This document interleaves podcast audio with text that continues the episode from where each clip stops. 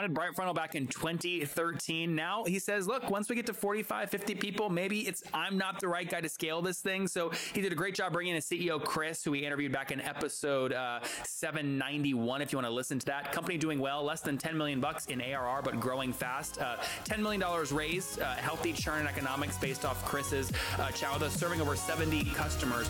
Again, helping them very much in the kind of ad tech space. This is The Top, where I interview entrepreneurs who are number one or number two in their industry in terms of revenue or customer base. You'll learn how much revenue they're making, what their marketing funnel looks like, and how many customers they have. I'm now at $20,000 per talk. Five and six million. He is hell bent on global domination. We just broke our 100,000 unit sold mark. And I'm your host, Nathan Latka. Many of you listening right now don't have time to listen to every B2B SaaS CEO that I've interviewed. If you want to get access to the database I've created with year over year growth rates, customer counts, margins, and many, many other data uh, metrics and data points, you can go to getlatka.com.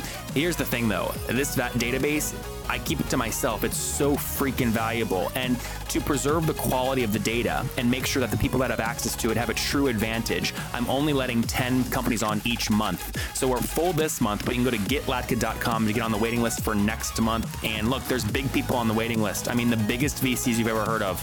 You've probably heard of them. They're big, private equity, billions and billions under management. So it's an impressive waiting list. Go get on now at getlatka.com. Hello, everyone. My guest today is Nadim Hossain. He has over 17 years of experience in building, marketing, and selling cloud applications. Prior to founding Bright Funnel, he was VP of marketing at Power Reviews, paving the way for a $170 million exit. He was also a marketing executive at Salesforce.com from 2007 to 2010. He has, and he has a BA from Cornell and an MBA from Stanford. Nadim, are you ready to take us to the top? Absolutely. All right, so guys, if Nadim and Bright Funnel sounds familiar, it's because we recently had Chris Mann on a couple episodes ago, back in episode 791. Uh, Nadim, help us understand the relationship between you and Chris. Yeah, great question. Uh, so Chris is someone I've known for a long time as an advisor to the company, and I uh, decided to bring him in uh, as the CEO, and uh, he's doing a fantastic job. So, um, you know, I founded the company in January 2013 is when we incorporated um, you know, kind of build the platform, achieve product market fit. We raised uh, over 10 million in capital, uh, and then now we're really at a, at a growth phase. Um, you know, the sales and marketing execution, product execution, um, and it was a good time for me to hand the reins to someone new to take us, uh, you know, to the to the next next couple of years. Now, uh, have you still is that your total capital in is about eight, uh, 10 million, or have you raised additional capital? That's right. Uh, our total capital in is, is about uh, just over 10 million. Um, uh, we are planning to raise raise more capital, and the company is doing very well. So we need uh, you know fuel to um, to uh, accelerate that growth. And you asked about my role. So now I'm, you know, chairman of the company. So I've given myself, I guess, a, a little bit of a promotion. Um, but but really, what that entails is, uh, you know, the, the, Chris is in charge. He's running the company day to day. Uh, so it's been a fun transition for me to go from, you know, the CEO to now, uh, obviously the founder. You're always the founder forever. Um, but then you know, being able to take on more of an active uh, board seat um, and focusing and helping the company that way. Mm-hmm. Now, um, it's rare that you find a founder that's kind of at your size that has the uh, well, I don't know how to say it has the non ego to be able to say, let me bring in a new CEO besides myself. Uh, I assume uh, you seem like a really nice guy, but I assume there are probably other strategic reasons you chose to do this. What are those? Uh, you know, there's all, all, all sorts of things. I mean, you know, for me, the the uh, the calculus, I mean, not, to, not that it's a very analytical decision. There's all sorts of things, but you know, when you look at CEO founder transitions, uh, and I'm very data driven, so I, I, do I did look up the data. Uh, you look you look at Crunchbase, um, you know, you see typically the transitions happen six to seven years in, uh, at least the ones you hear about. Uh, the ones that you know, the company goes out of business, obviously, you transition into into oblivion.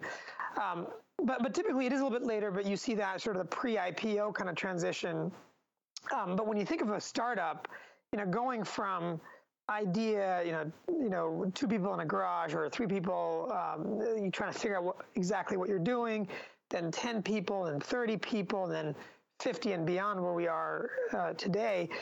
What Every, do you got today? Uh, we're about 45 people. Okay. Uh, so it gives you a good sense. Uh, we're just going to cross 50 by the end of the year. every one of those phases is completely different. It's a completely different company, different skill sets. And obviously, as a founder, as a CEO, you have to keep retooling yourself, have new skill sets. Um, but I think oftentimes, you know, for, for, any human being to live through a couple of those phases is, I, I, think it's incredible. It's very hard.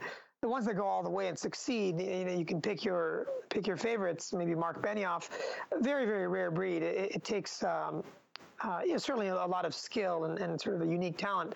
Uh, so, so, I think it is you do need some self awareness to know when someone else might be able to take the company to the next phase. Of course, it is. Um, it is self-serving. I mean, as a big shareholder, it is in your best interest to have the right talent on the field.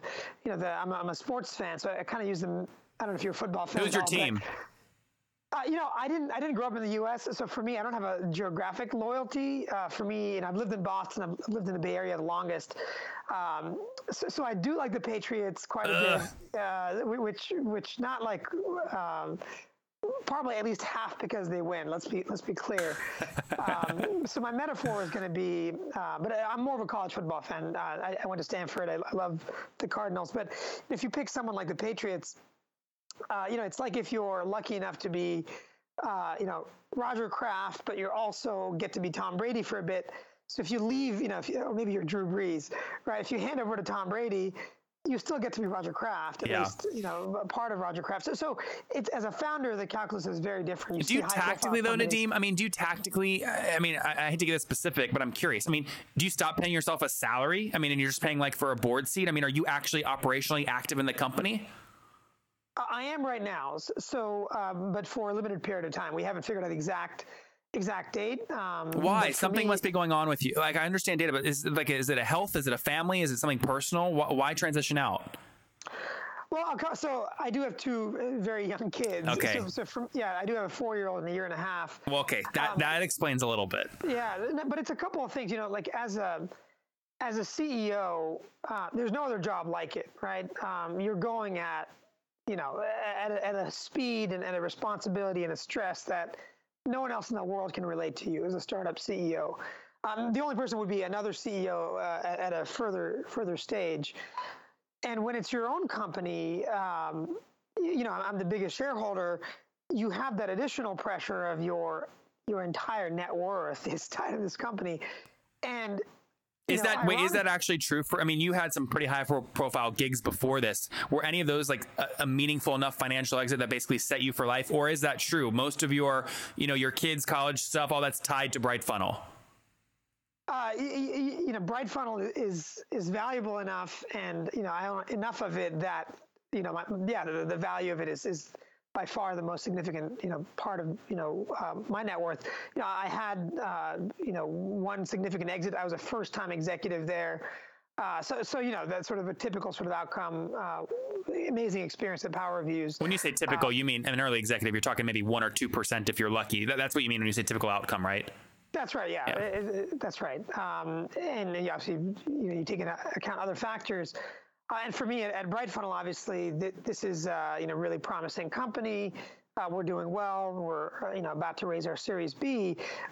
Now, as a startup, as a founder, you should think of it as it's probably going to be worth nothing, right? That's mm-hmm. the way to think about um, you know, really any founder. You shouldn't be thinking about the outcome. But the further you get, you certainly have that self. You know, it's it's pressure because at this point we do have you know lots of employees past and current who are shareholders. We've got lots of investors who put in real dollars. Um, and so th- there is a certain amount of responsibility that comes with a CEO job. And you don't want it forever because it is a certain amount of um, it is a very demanding demanding job so as i thought about you know spoke with my investors and um, you know other people obviously and what was the right move for us for the next five years, it seemed like a logical time, um, you know, to hand over uh, to Chris. Now, the other thing you have to take into account is most startups our size can attract someone really, really good. Um, not to toot our Nadim, when you say your size, sorry, when you say your size, I just want to give make this tangible for people because they're probably wondering like revenue questions. So when we had Chris on, like he he shared general. I mean, this was general, but he shared generally. You guys are about seventy customers, and a minimum kind of annual contract value is around fifty grand. So we can kind of back into a minimum MRR of somewhere around three hundred grand. Is that generally accurate when you say things like the size of our company? Uh, I would think of it in yeah, I, I, would think of it in terms of we're single digit millions, so it's a pretty broad uh, you know range, but that gives you a good sense. In ARR. That's right. Yeah. Single digit millions ARR. We're typical company raising a Series B. Uh, I, th- I, think that's that's probably the best best guidance I can give you. And we're we're we're going to be 50 people by the end of the year. How much are you guys so, trying to raise in the in the Series B? Um, probably a typical Series B. let's let's leave it at that. Well, but um, you're in. Just to be clear, like I just got off the phone with a guy who's like building a SaaS company in North Dakota, and yeah. he uses him. He said, "Oh well, we're going to raise like a pretty normal like Series A." And I said, "Well, what are you doing?" And he goes, "Well, it's like this husband and wife who's like our neighbor that like want some cap table and they want to invest over the next five years." I'm like, that is not normal. So like typical is different for different yeah, people. So I'll give you maybe you're asking for more. So I would say our, our capital raises have been fairly old school in terms of they're, they're maybe the better word is classic, right? Within a classic uh, seed round or angel round, we called it of uh, 650k. Then we did uh, a you know classic real seed round of two two and a quarter million dollars. Then we did a Series A of six million dollars. Um, so you know, Series B, you know, eight to fifteen, you know, eight yep. to ten. That's the kind of range you see in, in the valley, um, and that's kind of what, what, we're what we would be likely looking to raise. So it's a pretty broad range, but it's it's fairly typical here. That makes good sense, and and don't obviously talk about maybe what you're going to end up at, but in general, what percentage of co- of the company are ser- people who do Series B raises giving up? You know, I think the, the, the best guidance I've heard is that you know in every round, you know, think of it as a 30% dilution event um, because your your your investor is um, you know they want to own a certain percent of the company. That's usually about you know again people give ranges at the Series A level about they want to own 20% yeah. after you know after they invest. You've got to create an employee option pool. You're going to hire a bunch of people, so that's going to take you know 10 to 15 percent, uh, depending on how much money you're raising, how long it's going to last, and how many people you already have on board. So those are the two big things that are going to cause dilution: the, the investors and the employee option pool. In every round, every round that's going to happen. So just to be clear, like if you're if you're looking like a typical Series B to raise between eight and fifteen, let's do ten because it's easy numbers, and you don't want to give up more than obviously what the average maybe Series B raises of thirty percent. You got to figure out how to basically shoot for a valuation of you know above the thirty million dollar mark, right? Yeah, I'd say that's typical. So, so well, yeah, every time you're raising more money, it has to be a reasonable valuation. At the Series B level, the ownership expectations might go down a little bit. Uh, okay. We'll find out. Yeah. um, but, but, but I think if, if you're, um, uh, you know, if you're at this stage, the expectations might be a little bit lower. Again, depending on how much capital and all that kind of stuff. Um, and as when you get into the Series C and beyond, it's it's certainly less ownership expectations. And are you and Chris dividing and tackling here? Like, will you let him focus on the operations while you go do the capital raise, or how do you kind of block and tackle tasks like that? Uh, well, for fundraising, I mean, if I was putting my own money into a company, or if you were doing that, uh, you know, the CEO is the captain of the ship. So that's that's the person you want to look in the eye and and you want to really trust them to take your money and, and run with it. So absolutely, Chris is the guy that the investors are going to be looking at as we're raising money. Um, but you know, I've been doing this for five years. I, I you know I have a good reputation. I'm certainly helping a ton as we get prepared for the fundraise uh, in terms of you know network relationships, you know helping Chris out however I can. Um, but, but really, there's only one guy in charge at any given time. Um, otherwise, things get uh, really. Uh, that's not a good idea. well said. Very well said. Yeah. last few questions here in terms of kind of capital utilization before we wrap up with the famous five. So, in an average month, you know, it was funny. Chris gave us a good example about how you guys were uh, using capital. He said uh, Marketo conference sponsorship did really well because you guys brought in dogs and puppies, and those brought new leads like you wouldn't believe. So, like, where else? Give me a sense of like what are you spending strictly on paid acquisition per month, or, or a range is fine. Yeah, well, you, know, it's funny. It's uh, now that uh, I've handed the reins and, and, I'm not operational. It is nice not to think about those things every day. i am yeah. not going to lie to you. Um, when did the transition I, happen? By the way, how long ago? Uh, June first. So June first. Yeah, okay. Quite. He, I brought him in uh, uh, before that, beginning of the year, and then we made the official transition after that. Um, you know, I, I would think of it. Uh, I think of the business maybe more at one level above that, uh, rather than sort of the, the, the monthly budgets and things like that at a aggregate level in terms of you know the CAC and, and the payback. um, you know, we want to be able to, and this is not just for us. I think in general, my advice for any company, uh, you know, you want to be able to acquire in SaaS a customer um, that's going to pay back over 12 months, ideally. At this stage, a little bit earlier, uh, you know, um, you know, we're under 10 million, as I mentioned, ARR. So typically, you know, if you're 12 months, you're doing really well. Uh, given how fast we're growing, you'd see more that closer to 18 months. You know, that 12 to 18 month payback. Um, so you know, so that means obviously we're average customer. You know, let's just say it's 50k ARR. You know, we'd be happy to spend 50k to acquire acquire a customer, uh, and, and that is broken. So then it becomes that 50k per new account how is it? And we're not looking at uh, lifetime value is a whole other question, but, as far as the payback of, of the and Nadim, just to be clear, sorry, I don't mean to cut you off, but that fifty thousand dollar CAC, you were talking fully weighted. You're dividing marketing and sales salaries into that along with paid spend. That's right. That's okay. right. It's every so. So I would think of, uh, you know, as a CMO, you know, five years ago, uh, I would think of it in terms of the marketing budget. Uh, as a CEO, I've always thought about the whole thing, yep. uh, which I think is, is, sort of it gives me a lot more empathy, uh, you know, for you know building our own product uh, and, and, the, and, the, users and what they have to prove out. Um, so then you're breaking it up into you know that variable marketing spend. Uh, you're breaking out of the sales and marketing headcount. Um, uh, and which are, which are those are the three main components, and then you're looking at the dollars you're getting in, and then applying gross margin on it as well. So, so there's different different things you've got to do to look at the actual customer acquisition cost. You guys can Google just the exact equation Dave just said is known as really in industry as the sales efficiency ratio, uh, where especially where you're multiplying times gross margin at the end. Guys, big news. Last month was a huge month for the company I recently acquired, which was www.thetopinbox.com. I liked the company so much when I met the person who created it. It lets you send emails later on Gmail set up reminders like snooze almost to keep your inbox clean. Do things like send auto follow ups and do open tracking so you know when your emails get opened. It's great if you're in sales or CEO or trying to be more productive. So, listen, I bought the whole company on the spot and I want to tell you how I did it. I've showed the deal, by the way, to big, smart people, private equity firms, VCs, and they're dumbfounded. They go, Nathan, how did you do this? We've never seen a deal like this. How did you do this?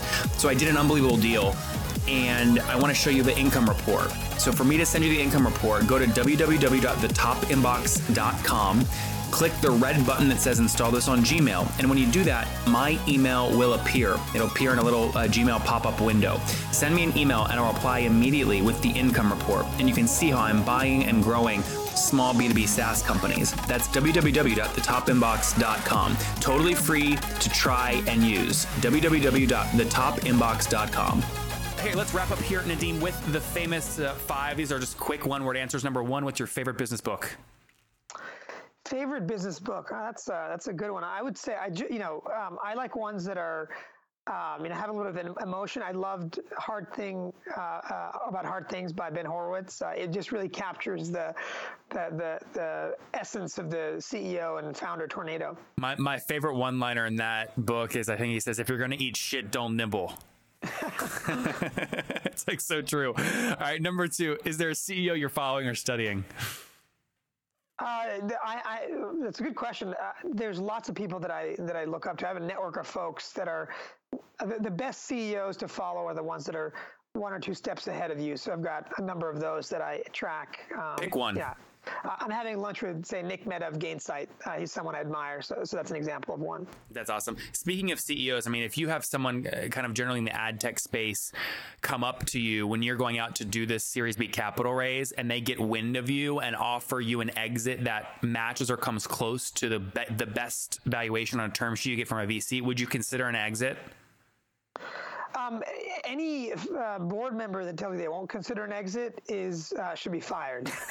right, right. You, your your job as a board member is to consider the value of the company. I'm representing every shareholder at this point, not just myself or the investors, the employees. So you, you have to consider it. Um, the best exits, and again, Silicon Valley sort of conventional wisdom is full of bullshit, and part of that's like, oh, we're never going to exit. Uh, you have to consider an exit. Most companies exit. It doesn't mean you will. Uh, and, and if anything, as a board member now, I think I, I've, have much bigger picture of how much how much this company is worth, how rare it is to achieve what we've achieved. Um, so, so obviously we, we wouldn't uh, sell for something that wasn't very compelling, but, but you have to consider. There's no there's no question. Number three, besides your own, what's your favorite online tool? Favorite online tool? Um, let's see. Um, uh, you know, I love anything productivity. Uh, so Evernote, uh, you know, for note taking, Calendly, um, you know, I haven't tried, but I want to get into, or haven't tried as a user, would love to try some of the online scheduling tools uh, as well. Those are some of the things that I use every day. Number four, how many hours of sleep do you get every night? Um, well, given that we've one year old and four year old, right? Yeah. So, um, I, I, try to get at least uh, seven hours. Uh, so, so, so, it's probably not high quality sleep. Uh, so, you know, probably more like six and a half to you know eight hours if I'm really lucky, somewhere in that range. So, I'm not one of those ones who deprives myself in a big way because I already have kids. That's good. Two kiddos, married, and how old are you, Nadim? Uh, I'm 40. All right, last question. Take us back 20 years. What do you wish your 20 year old self knew? Um, what do I wish my 20 year old self would do? You know, I, I've been pretty happy with my uh, career decisions and all that kind of stuff. But, you know, it's not, just to be clear, it's not a regret. It's just yeah. something you wish you knew. I, I would say, um, you know, I wish I knew that I should, I, I, you know, not a regret, but like, hey, invest while you're building your career, also find ways to like, invest in public stocks, uh, you know, things like that.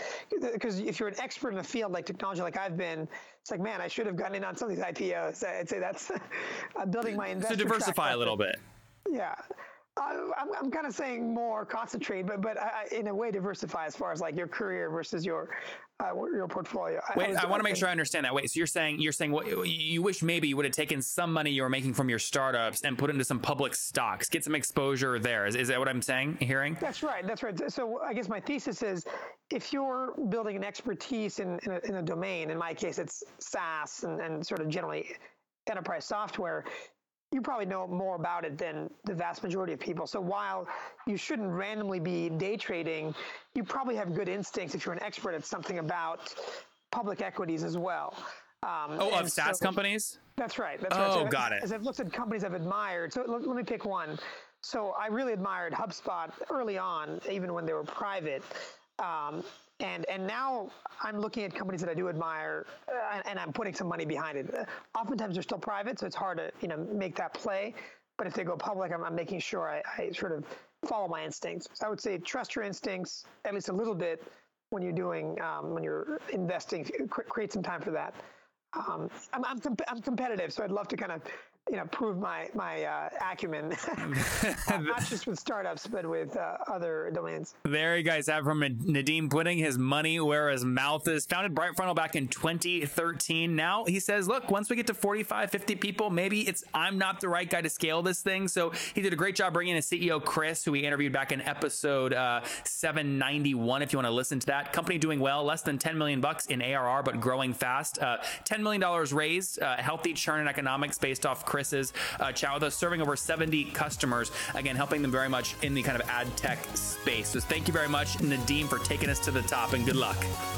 Thank you. Take care.